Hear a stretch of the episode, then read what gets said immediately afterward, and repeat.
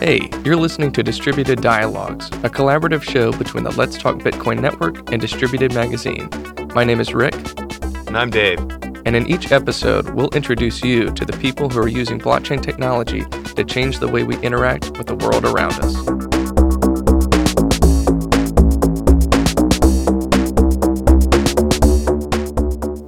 What if you could make money trading on the outcome of the next presidential election?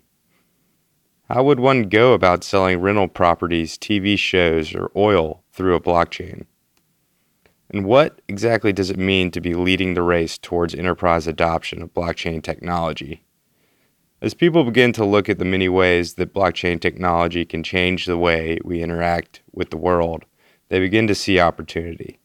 New markets can grow fast, exceptionally so, but the risk of entering a new market can be profoundly underestimated no matter how good a company, team, or project is, if demand does not emerge at the speed and size predicted, success might be unattainable. In this episode, we run the business gamut, hearing from both new ventures in the crypto space, including the team at Augur, crypto's best known decentralized prediction market, and new moves by an older tech giant interacting with the blockchain space. In between, we speak with Trust Token, a project that allows for the tokenization of real world assets.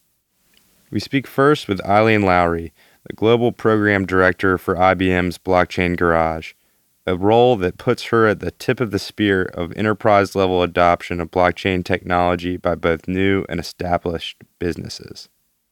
Thanks, Dave, for having me. This is Eileen Lowry um, and the IBM Blockchain Garage, um, which is really a, an innovation hub around the world um, that we have eight different locations. And uh, happy to be here today given the fact that IBM is not a new company in this space of mostly new companies, how have you been seeing it leverage that brand? Yeah, I actually think it's an advantage at the end of the day. Um, having a broad customer base, uh, and in, in many regards, blockchain really fundamentally being about providing uh, trusted transactions for companies uh, you know, it, it, actually plays to our, our legacy and our history in terms of having a lot of transaction processing uh, capabilities, and whether that be from software through to the infrastructure to, to actually keep transactions safe and secure.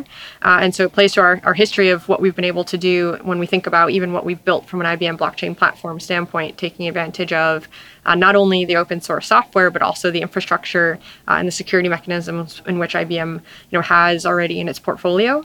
Uh, and from there, we have a broad client base in many different industries so that we've been able to really look at what industry problems uh, exist and what clients can we then work with in an ecosystem fashion to uh, bring together to really solve these problems. And where there are new potential clients, uh, then working with them and bringing our existing client base in to join those ecosystems arms. And uh, could you just give us a high high level understanding of um, the sectors IBM is looking to deploy a blockchain? We are focused on a broad number of sectors, but where we've really initially focused on is financial services, uh, where you know a lot of uh, other companies also originated. So whether it's post trade settlements, cross border payments, um, and then also supply chain. Supply chain is a big area of interest for us. Uh, global trade, our, our work with um, Maersk around global trade digitization, mm-hmm. um, and and more recently uh, with still within sort of that supply chain realm is media and entertainment. When you think about uh, digital advertising and media buying, as well as even digital rights when it comes to, to the music industry. And of course, healthcare and the public sector from a government standpoint are other two other major industries that we see a lot of momentum. Yeah, and I, I think the music sector is one area that has been explored, but it's really uh, not been figured out as far as like what blockchain companies are trying to do and how they're going about doing it. So that would be really interesting to see. Too. Yeah, um, we did do a, a, project and continues to, to evolve um, with uh, the publishing rights organizations ASCAP, which is the mm-hmm. American um, one based in New York, as well as uh, SACEM, the French publishing rights organization, and PRS in the UK. Um, so that initial work was actually uh, our first project in the New York City garage that we launched. We did a workshop with both entities um, in New York, and then that has continued to build out the project and and uh, you know continue to look at how can we create uh, remove the, the friction and create sort of the the platform for reconciling certain information when you as to where you can play a song. Uh, if you know if it's a U.S. based artist, are they allowed to? Is their song allowed to be played? You know, on a French radio station, for example, right. and that interaction between those two publishing rights organizations. Uh, I think, like anything, though, you have to understand what is going on in the industry. Of course, we've seen a lot going on in the music industry from initial, you know, physical tapes. Uh, that's even starting, you know, only several decades ago. There's much other medium, other mediums from the past. Mm. But if you take from a tape to a CD to now all the digital streaming, uh, you know, entities that exist, you have to really understand what's gone on in that industry and how uh, it's changed its business model several times over, and how the business model in the subscription world is very different. So, how do you take that uh, and you know integrate the, all the other facets to the industry around royalty payments, um, you know, and the artists and, and the fact that they want to get paid more, uh, as well as the fact that you have to look at you know what are the rights that they have related to those songs. So, so given uh, IBM's relationship to all these other sectors, how are how are you trying to um, package the blockchain as a service or a product or can you explain that a little bit more? Yeah and we have a quite diverse uh, or comprehensive strategy i should say both from the open source initially uh, working in hyperledger to contribute code uh, to really progress the open sort of foundational uh, technology itself get it to an open standard. Um, and then we have our platform. And when we uh, look at our platform that can you know be picked up and used by anyone in any industry any company large or small. Um, and then we have our solution layer. There are certain solutions that IBM has gone out and built. In the case of IBM Food Trust, you with some anchor tenants like Walmart, um, in our global trade solution with uh, companies like Maersk, uh, WorldWire in our payment space, uh, partnering with Stellar. Uh, and then there are others that um, are just industry or strategic networks that we, uh, you know, have not ne- that IBM is not necessarily building, but that we're you're using our capabilities from a platform perspective as well as a services perspective to help these uh, you know founders of these ecosystems or certain companies really build out that network and convene the network itself. Also, IBM is was probably might be the first institutional player to come into this new market. Uh, I was curious as far as uh, the feedback that you have gotten with IBM's sort of uh, campaign to take on this word blockchain and work with it as a technology? Yeah, we've seen a lot of great positive feedback, quite frankly, uh, and it, it's attributable to all of uh, you know our, our, leadership as well as the developers creating the, the code as well, um, from you know top uh, down, we've really seen a lot of uh, great feedback from our clients mm-hmm. um, based on you know conversations that we've had, but also the analysts. Uh, Juniper Research, you know, put out some research recently, really declaring IBM as well out in front of you know the competition when it comes to to enterprise blockchain.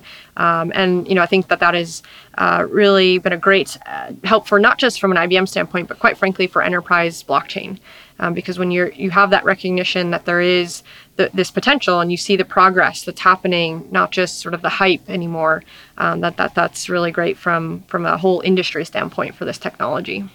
Can you explain sort of the strategy IBM has in mind for using the blockchain as we progress into this maturing market? Yeah, I touched a little bit upon our overall strategy in terms of sort of that open source layer, the platform, mm-hmm. the solutions, and the services we provide around that. But really, at the end of the day, blockchain also becomes the, the tip of the spear towards transformation in many industries, um, be that the banking world. Uh, when you've got you know the ability to reduce the settlement time for um, you know securities, or you've been able to reduce the, the risk and the fees associated with the cross-border payments, uh, that starts to really transform other elements to the overall process when it comes to moving money around the world, or just quite frankly, as that financial transaction occurs, how does that help then um, speed up uh, and change the way in which just a transaction itself uh, from a you know from an asset standpoint occurs? So once you've been able to to speed up the time, say from a financial transaction, how is that impacting then the movement of a good um, to be able to move that good more quickly, knowing that the money has been you know moved and you've got the identities of of the participants in the network. Uh, so it really lends itself to other um, additional transformation when it comes to, to industries. Uh, and we've seen that even with uh, the trade world. Um, once you've been able to, uh, again, you know, reduce the time it takes and have the visibility for a, a, transaction from an asset standpoint to move, you know, now you start getting into other aspects of just the overall supply chain industry. You know, how can you now tie that back into your own and, and continue to optimize your own business process um, now that you've been able to optimize what happens between different players in the ecosystem itself? And as far as trade goes, that's sort of what your project with Stellar is about, Is that correct? Could you speak a little more about that? Yeah, so the project with Stellar is, is actually more focused on the payment side. Obviously, it will help um, facilitate you know other uh, other networks and uh, be that trade. Uh, but Stellar is really focused on that cross border um, payments or remittance really that's occurring. You know, we've got the project that we're doing with Stellar around uh, WorldWire, so our, our cross border payments, and then most recently um, the announcement with uh, around Stronghold and having that U.S. Um, you know backed fiat token. Cool. Well, thank you very much, Eileen, for coming to talk with us.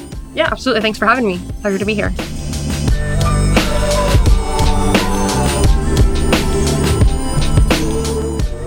The meteoric rise of the cryptocurrency market has also ushered in the age of the digital asset. However, one company, Trust Token, is attempting to bring the power of digital tokenization to the $250 trillion real world asset market. Their platform allows investors to create asset backed tokens that you can easily buy and sell around the world. For example, gold to gold tokens or dollar to dollar tokens. We speak to one of their founders, Rafael Cosman, in a sponsored interview about how Trust Token is enabling the newest frontier of digital investing. Hey, I'm Rafael Cosman. I'm one of the co founders and the CTO of Trust Token.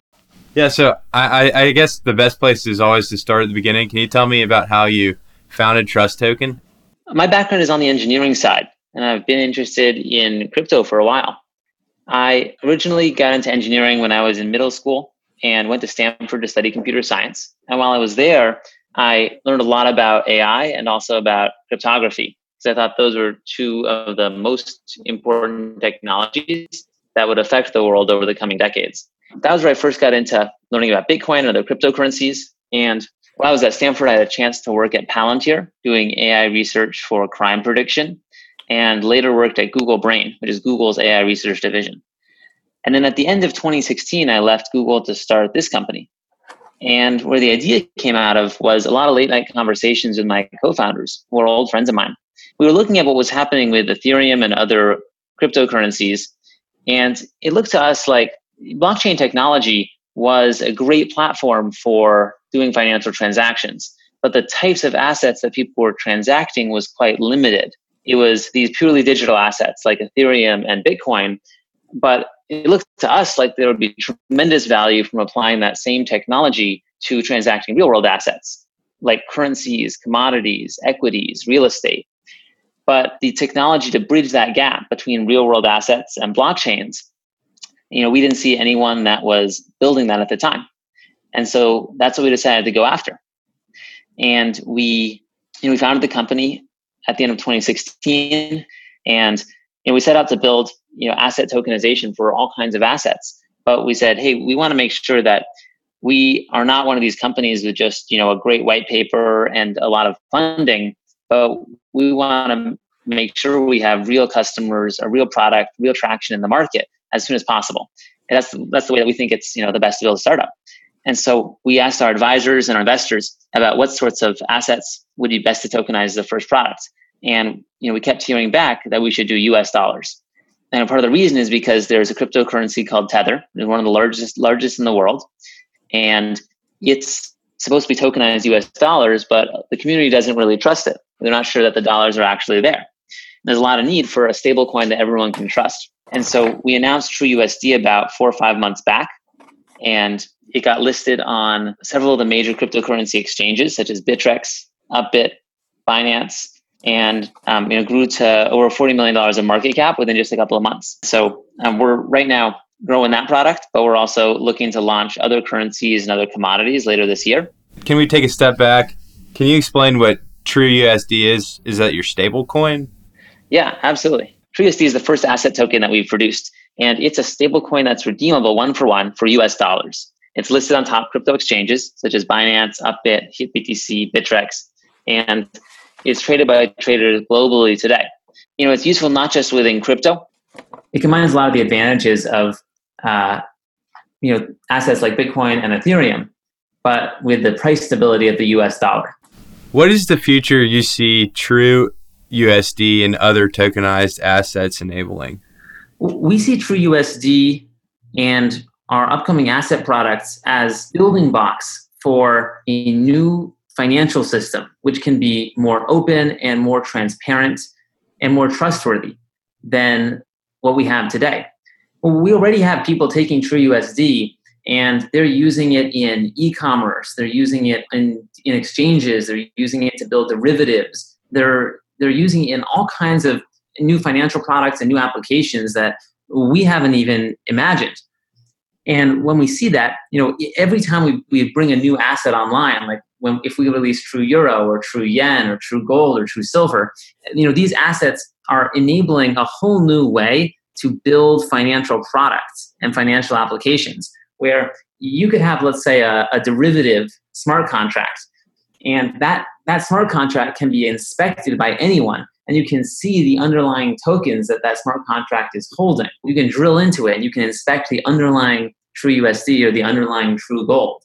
And so you, what you end up with is you know financial architecture which is built on a much more solid foundation than the system that we have today, which is you know largely built out of legal legal contracts that you have to be an absolute specialist to be able to understand oftentimes. So, what is the team working on all together? I'm the CTO, and so I work most closely with the engineering team. We've got a team that manages this web application where people can purchase and redeem True USD. And then we've also got a liquidity team that is providing liquidity on the exchanges where True USD is liquid in order to help it be stable at one dollar and always have liquidity for the traders that want to buy and sell it. Um, across the rest of the company, we've got a compliance department, which is every day working to make TrueUSD more secure against um, possible, you know, fraudulent use cases. Um, we're also growing TrueUSD by listing it on more exchanges, um, getting it into the hands of more traders and funds and OTC desks every day. And that's what the corporate development team is spending a lot of their time working on. The idea of being able to to tokenize any asset in the physical world is kind of mind blowing. Can you give me sort of a wider scope of what Trust Tokens platform means to users? Yeah. The end state that we'd like to get to is to the point where we can be helping to tokenize the long tail of assets. For example, individual pieces of rental property um, where we could tokenize the rental property and the token holders could get access to a share of the rental income. Now, we're, we're still a ways away from being able to do that, but we think that that has the potential to enable a huge amount of liquidity and to open up asset classes such as real estate to a huge number of investors that could not formerly access them.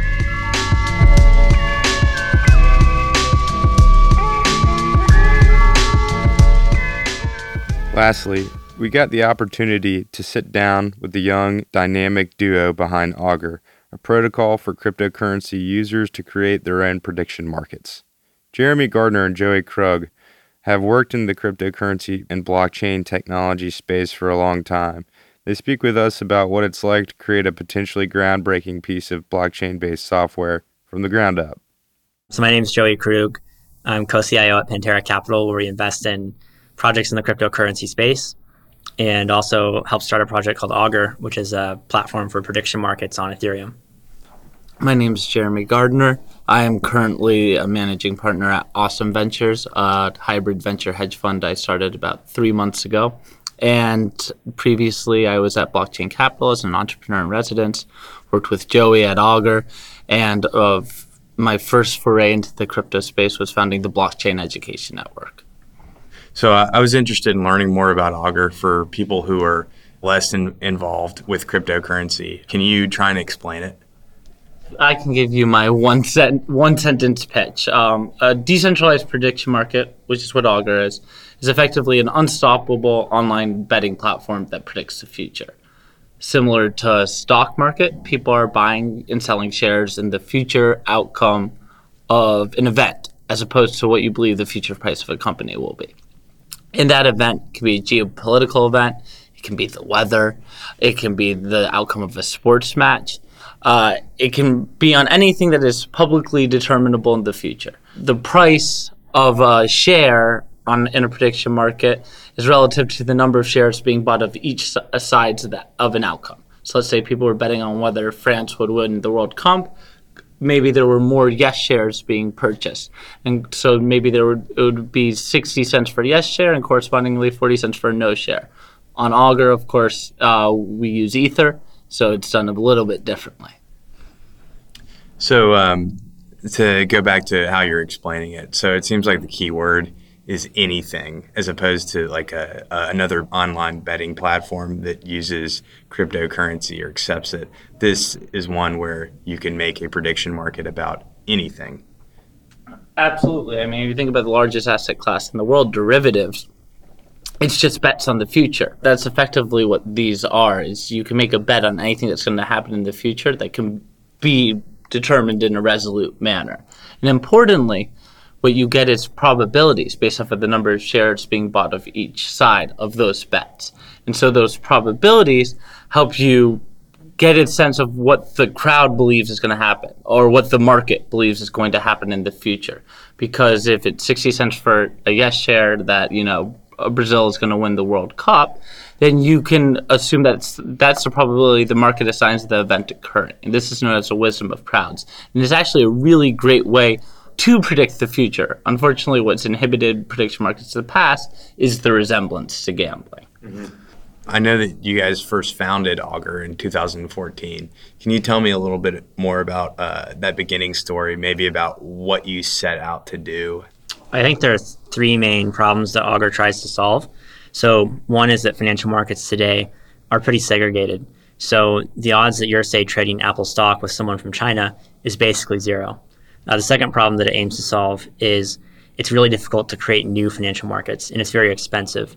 Uh, the startup cost to do that today is in the millions of dollars. And then the last piece is that these sorts of markets are very expensive to participate in, expensive to operate, all that sort of stuff. So Augur's design, we designed it to be basically a generic platform where people could cheaply create new financial markets, and then people anywhere in the world could trade or basically speculate on them. Uh, those are kind of the problems we initially set out to solve. Yeah, and if you know, the founding story probably deserves its own book, if not a movie. but pretty much, Joey and I were working on a startup that was a point of sale system. We had met through the nonprofit I had founded and decided to kind of pursue that venture, and then ended up dropping out of school to pursue it, and ended up meeting up with a team that included uh, Dr. Jack Peterson, some others, and we were working on all sorts of different things and eventually we stumbled upon a white paper for a decentralized prediction market platform called Truthcoin. And Joey and I looked at this and we are like, this is a pretty cool idea. Like maybe we should step away from the point of sale system and focus on this. And so we started this new venture, which would become the Forecast Foundation and which would go on to create Augur. It was turbulent. You know, we we first tried to our entire first white paper was how to build a, a, decentralized prediction market on Bitcoin, and we tried doing it, and it turned out to be really hard, why, if, why? if, if not impossible. Why was it so hard to build a prediction market on top of the Bitcoin blockchain? Well, so Bitcoin doesn't have a lot of the features you need uh, to do any sort of like financial application. So the way to think about it is Bitcoin's really great at sending value around. If I want to send you $50 or $50 million, Bitcoin's a great way to do that. But if I want to enter into some sort of financial agreement with you, if I want to place a bet with you or enter into a sort of derivative agreement, anything involving escrowing funds and then later paying them out, Bitcoin's not good for that because you have to trust a third party to do that. The other option is, of course, taking Bitcoin, modifying it, and adding all these features. Uh, but what we found out basically was we had, would have had to modify Bitcoin so much that it would have kind of been a joke to c- continue to call it Bitcoin. And so at that point, we just, just decided to try what we'd built on top of Bitcoin on Ethereum, and we were able to build it much faster. And even on Ethereum, it still took about three years to get the thing released. Versus if we were still building on Bitcoin today, I think it would be you know another decade. I think we're really lucky that you know we happened to know Vitalik. I had met him on the conference circuit. We had spoken to him uh, repeatedly, and he was actually already an advisor to Augur before we started to build on Ethereum. But as we ran into this trouble, he encouraged us to build on Ethereum nine months before it launched, which was kind of crazy in hindsight, but it worked out. So you guys have touched on this, and I, am sure a lot has happened. But I'm curious, from where we are now to that time in 2014, um, what has changed with the project Augur? Sure. So I think a bunch of different things. So uh, when we initially started building it, we took kind of a few ideas that were already out there on papers that people had published and started trying to basically kind of compile them together in one project.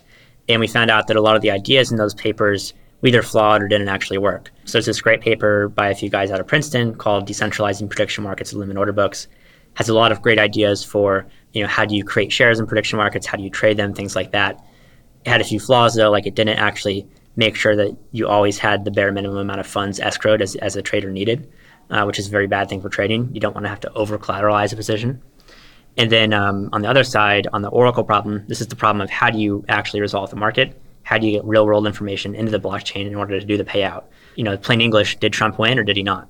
That problem, the current kind of ideas people have proposed uh, were either vulnerable to a bunch of different attacks or had problems with scale, meaning that, you know, you required uh, people to do tons and tons of work. Each person had to do a ton of work and report on a bunch of different things. And it just was really complicated from a scalability standpoint and also um, from like a security standpoint. And so the kind of three years after late 2014 were basically spent iterating on those problems, um, you know, working with with researchers and academics to try to find solutions to those problems, and then implementing those those solutions. And then a couple other things, um, you know, we, we were the first people to have the Solidity compiler audited, which is the language that runs on Ethereum. We were also the first people to have Serpent audited, which is a language that existed before Solidity. And we actually had to rewrite the entire code base because of the fact that we found a bunch of vulnerabilities in this language. So the kind of history of Augur after 2014 was 2015 we launched an alpha version on the Ethereum test network. 2016 we released a beta version. 2017 was basically spent re-architecting a lot of stuff, fixing a lot of issues, rewriting the code base from scratch because this language had so many vulnerabilities in it.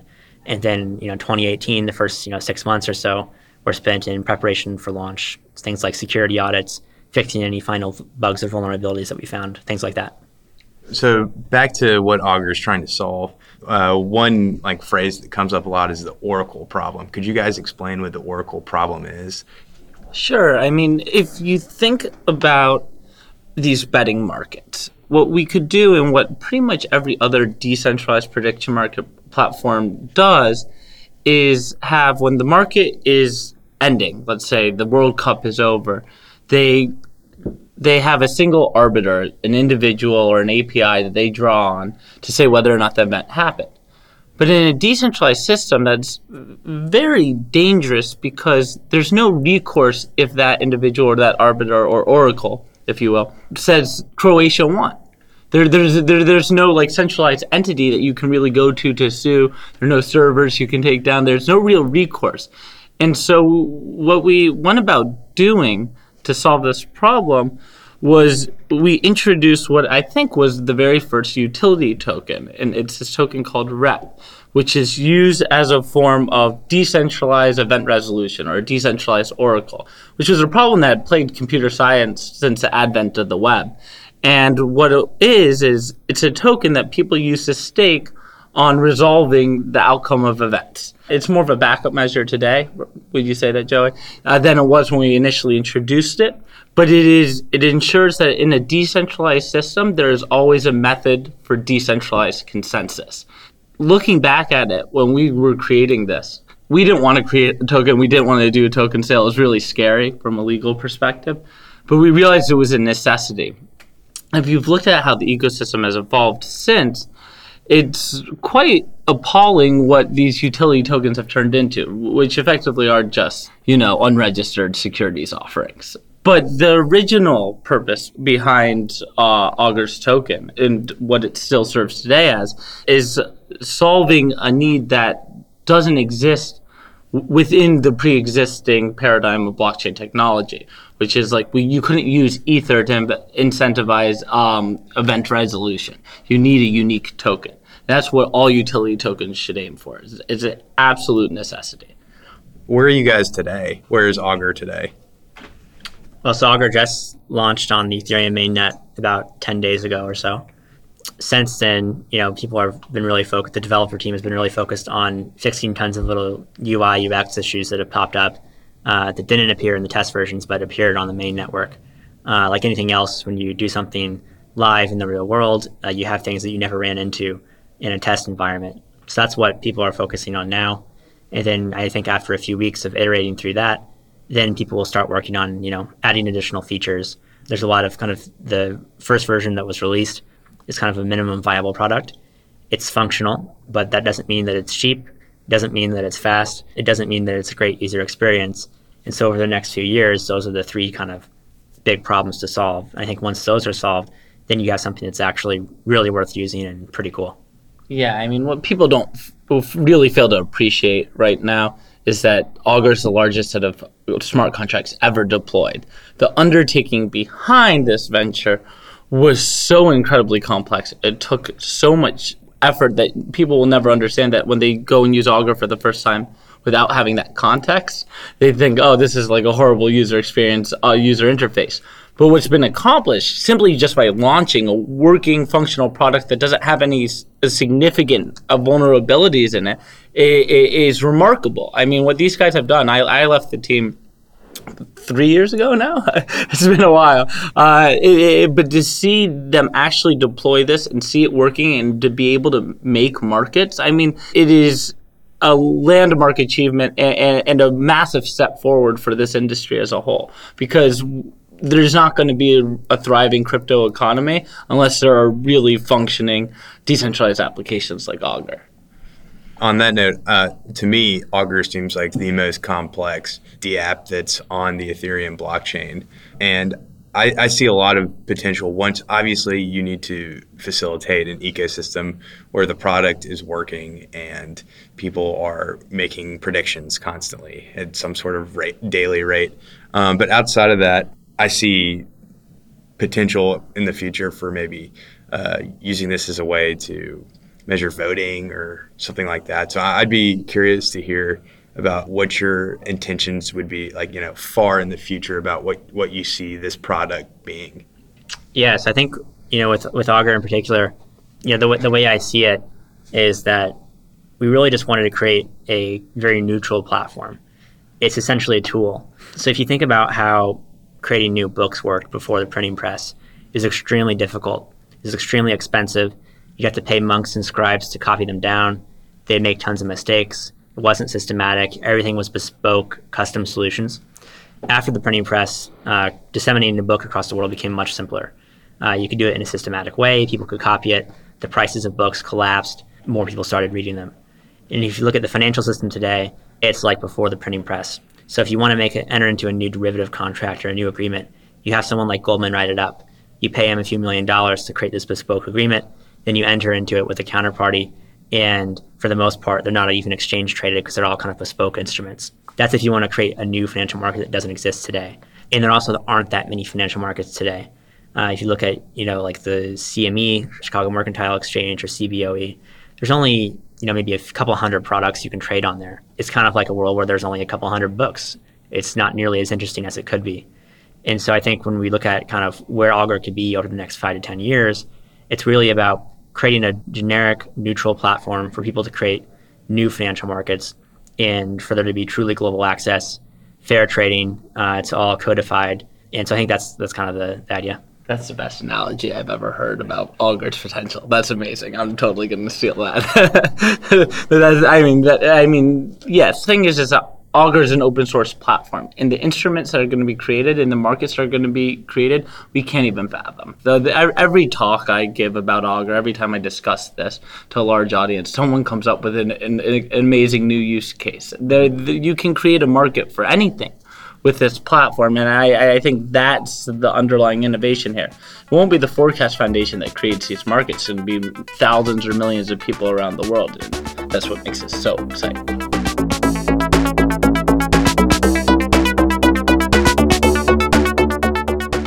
Again, this has been Rick and Dave. Thanks for listening to this episode of Distributed Dialogues. We hope you'll tune in to our next episode where we discuss the Eastern crypto market, including interviews with investment managers for two of the world's largest companies.